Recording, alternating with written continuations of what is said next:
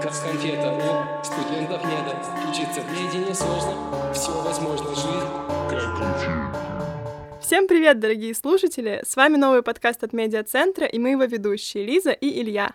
Всем привет! Мы очень давно носили в себе идею записать подкаст и пообещали друг другу осуществить ее после сдачи экватора. И вот мы здесь. Сначала стоит сказать, для кого мы делаем этот подкаст. Для тех, кто сомневается, нужна ли ему медицина вообще. Для поступающих и для студентов младших курсов. К сожалению, дальше мы сами ничего не знаем, потому что только-только закончили третий курс и накопили... Как давно это было? Как давно? Всего 10 дней назад. Ну, кто знает, может, у нас будет какой-нибудь приглашенный гость. Будет ли это нужно кому-то, кроме нас? Может быть, нужно.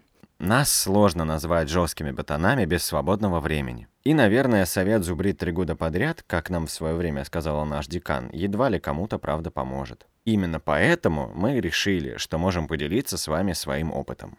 Мы планируем выпустить законченный цикл подкастов про учебу в медицинском и постараемся затронуть следующие темы. Мотивация для поступления в медицинский. Зачем, почему и вообще кому стоит поступать, кому не стоит поступать. Плюсы и минусы учебы в медицинском вузе. Как учиться, на что обращать внимание, а на что нет. Также спешл для первокурсников, Типичные ошибки, за которые вас будут хейтить старшекурсники. Эмоциональное выгорание студентов. Пофилософствуем на тему, можно ли быть идеальным студентом и что это вообще значит. Более подробно разберем структуру учебного процесса. А в конце расскажем про то, как пережить сессию.